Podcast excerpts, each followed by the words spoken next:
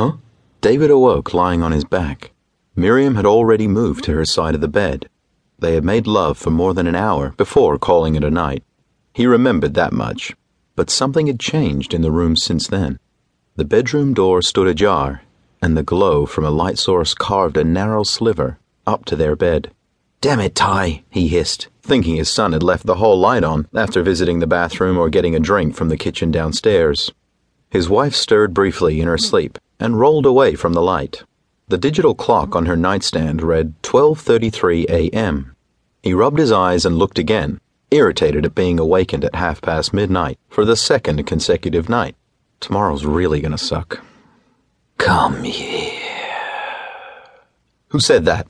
David got out of bed and pulled on his pants.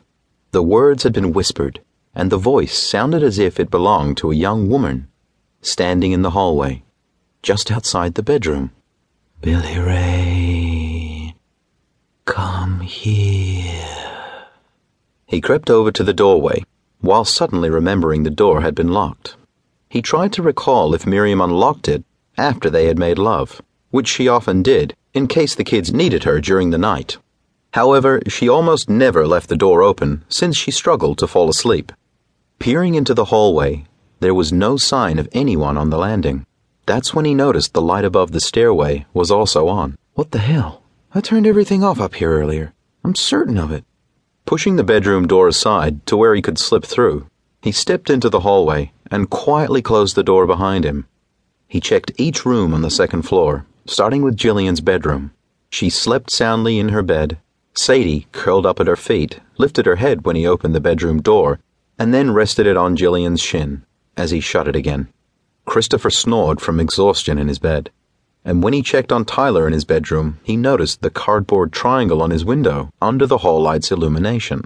The camouflage of the orange-eyed black spider gracing the patch made the cracked panes look like a believable Halloween spiderweb creation.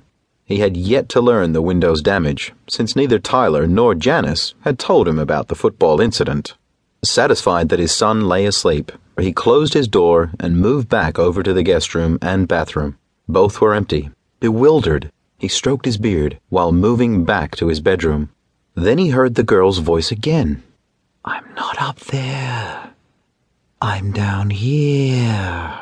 A sudden chill ripped across his spine. The voice sounded hollow, as if the words were spoken from someplace far away, yet impossibly, the voice also seemed like it had resounded from beneath the landing, perhaps from inside the dining room, on the main floor. His first instinct was to grab the handgun he kept stashed in his nightstand, but then his machismo took over. He ran downstairs. The entire main level was immersed in darkness. The kitchen and living room nightlights he turned on earlier were off, but the security system was still armed.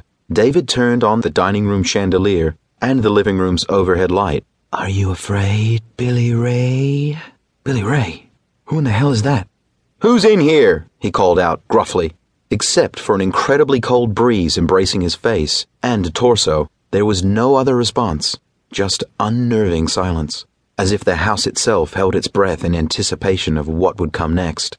He walked into the kitchen from the living room, flipping on a row of fluorescent lights. The kitchen was empty. There was no one in the laundry room either. Ditto for the den.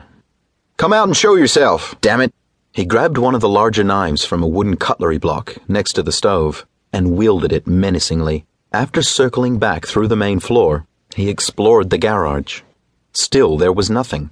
Worried, suddenly, that this mysterious female might visit harm upon his family while they slept, he raced to the foyer and ran up the stairs. He almost fell down the stairs when the mysterious voice cackled gleefully from a few feet behind him. David whirled around. There wasn't anyone else on the stairs.